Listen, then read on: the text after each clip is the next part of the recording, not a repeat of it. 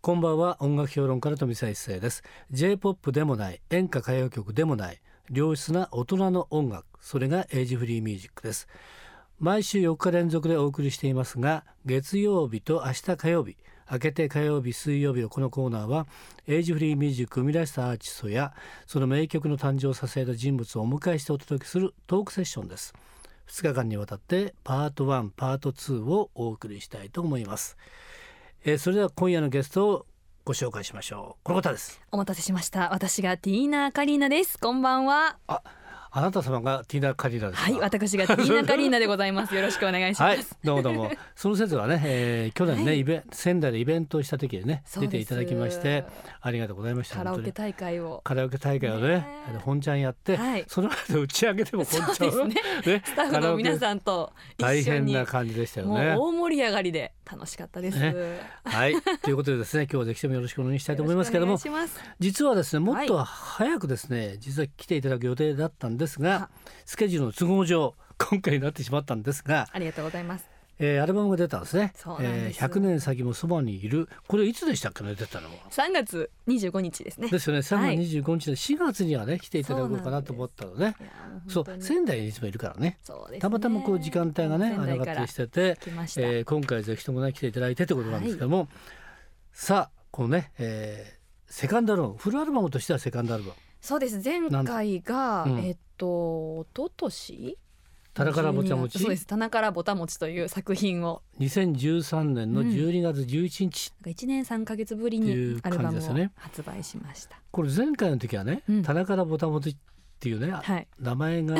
アルバムタイトルもおかしいなって感じで笑ったんですがあ、りがとうございますもうあのティーナカリーナという、ね芸名なんですけども本名はうん、田中里奈と申しまして、ね田中里奈ティーナカリーナという感じなんですけど、その田中をもじって、うん田中からぼたもちというこれはねこうねタイトルが良かったね、すごくね嬉しいこれあのセカンドアルバムは本当は田中からずんだ餅にしよう かなと、 なるほど先ほどお土産でずんだ餅もらいましたありがとうございま美味ししたかったです、はいで今回は、えー100年先もそばにいるっていうね、ことなんですけどこれもちろん曲も入ってますけれども、はい今回のアルバムはどんなコンセプトのもとに作られたんですか今回はですね、うんタイトル曲にもなってる「100年先もそばにいる」という曲がですね、初めて私の両親に向けてはい作った曲で、うんあのまあ、その曲をはじめとしていろんなうんこのアルバムの中に入ってる曲は、うんあの自分の大切な人に向けたうん曲うんがたくさん入ってます、例えばまあ友達の結婚式のために作った曲だったりとか、あとはもうちょっと亡くなってしまった友達に当てて書いた曲だったりとか、うん今住んでる仙台に向けて書いた曲だったりとか、うんいろんなそういう曲が詰まってます。なるほどなるほど、はい、えー新婦から新郎への手紙とかうんですそようねですねこれは本当に実際に私の友人の結婚式で、うんあのデビュー前ですけどねうんあの奥さんの方から旦那さんにサプライズをしたいっていう話をえーもらって、うんであの奥さんに手紙を書いてもらって、うんそれを元に作ってます。作ってなるほどなるほど、うんあとねこの曲も良かったな旅立ちの時あーありがとうございます。ねだからこれがあったらやっぱりね4月3月か4月にかけてかけてかったそうのですねちょうどねもうね今はちょっとあの、うん旅立つにはちょっと中途半端な時期かもしちれょっなとい旅立ですってけまどす。からねまあこれ ね来年またね、そうですね。えー、卒業式のシーズンとかうねんまあいつ、ねいいんじ一ゃないですか年中いつ聴いてもいい曲です。ね確かにそれからで後ろから抱きしめて、はいしっとり系のラブソング、えーやっぱりねこうね私もファーストアルバムでもう 「あんのあん、たあかん下田」と3うん曲関西弁のうん曲を書いておりましてちょっとやっぱりうんなんて言うんですかね切ない女心を歌う曲は絶対入れたいなと思いまして、なるほどねはい、そうあんたあかん下田その後何が来るかなと思ったんですけどね今回は関西弁の曲をあえて、あえてないですよね、はいうん入れてないんで今す、回あえて言えなかった、はい、うん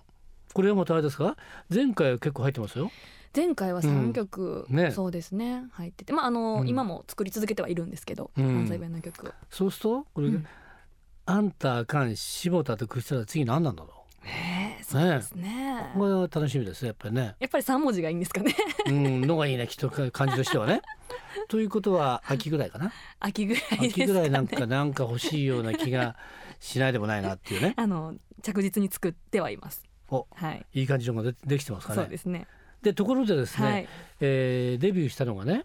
2012年の9月12日でミニアルバム出ましたよね、はいティーナカリーナでこれ7曲入りの中でその中にあんたが入ってたんですよね、そうですねねだからまあこ実質デビュー曲という感じになりますね、ということは2013年14年15年だからもうちょいで丸3年だ次の9月で3年になります早いよね早いですよ考えてみればね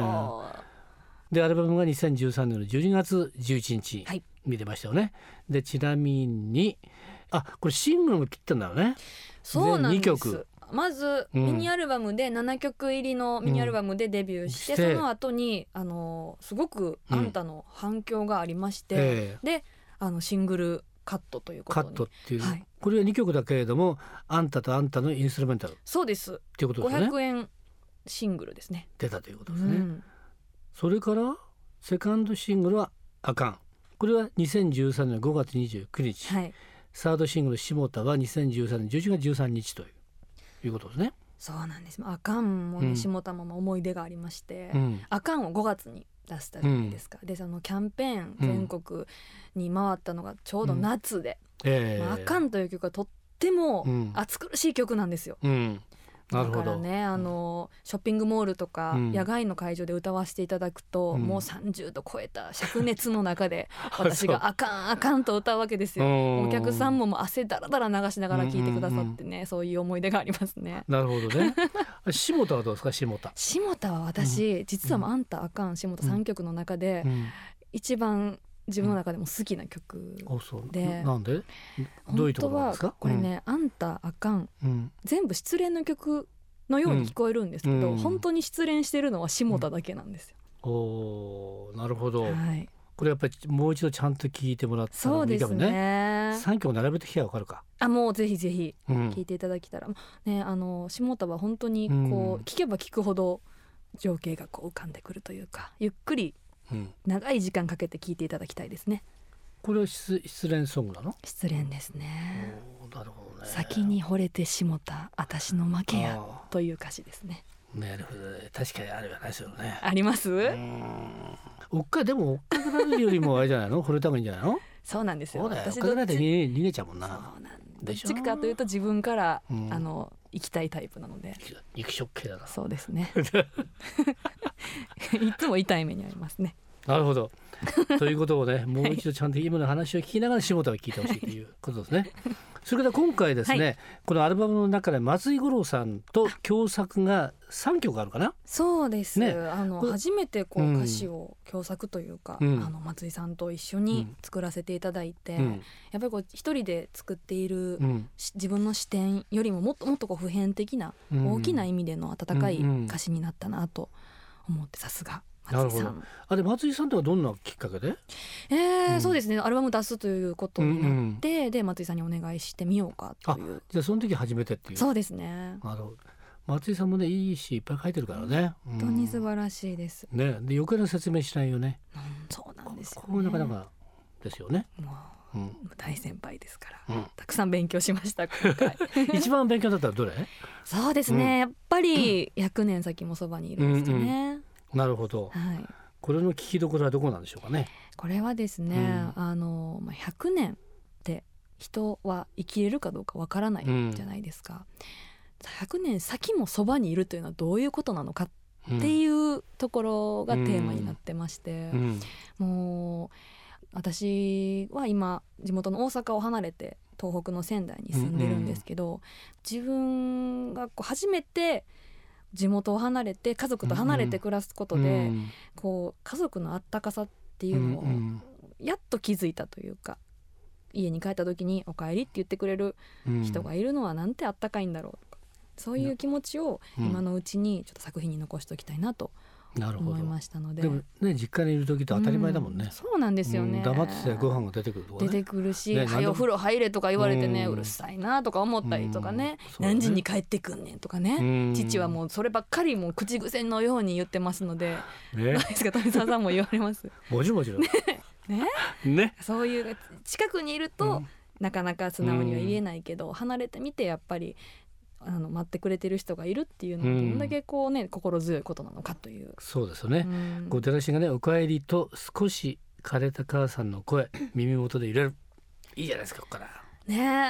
ねはいじゃあね、えー今回はこ の曲をねビシッと聴いていただこうかなそうですね、はい多分あの地元を離れてうん暮らしてて、今ねラジオを聞いてる方もいらっしゃると思うので、はいお父さんお母さんのことを思い出しながら聞いていただきたいと思いますはいそれではお聞きくださいティーナカリーナで100年先もそばにいる今夜のトークセッションのゲストはティーナ・カリーナさんでした明日も引き続きよろしくお願いしおます願いします飛びさエッセイのエイジフリーミュージックまた明日の夜お会いしましょう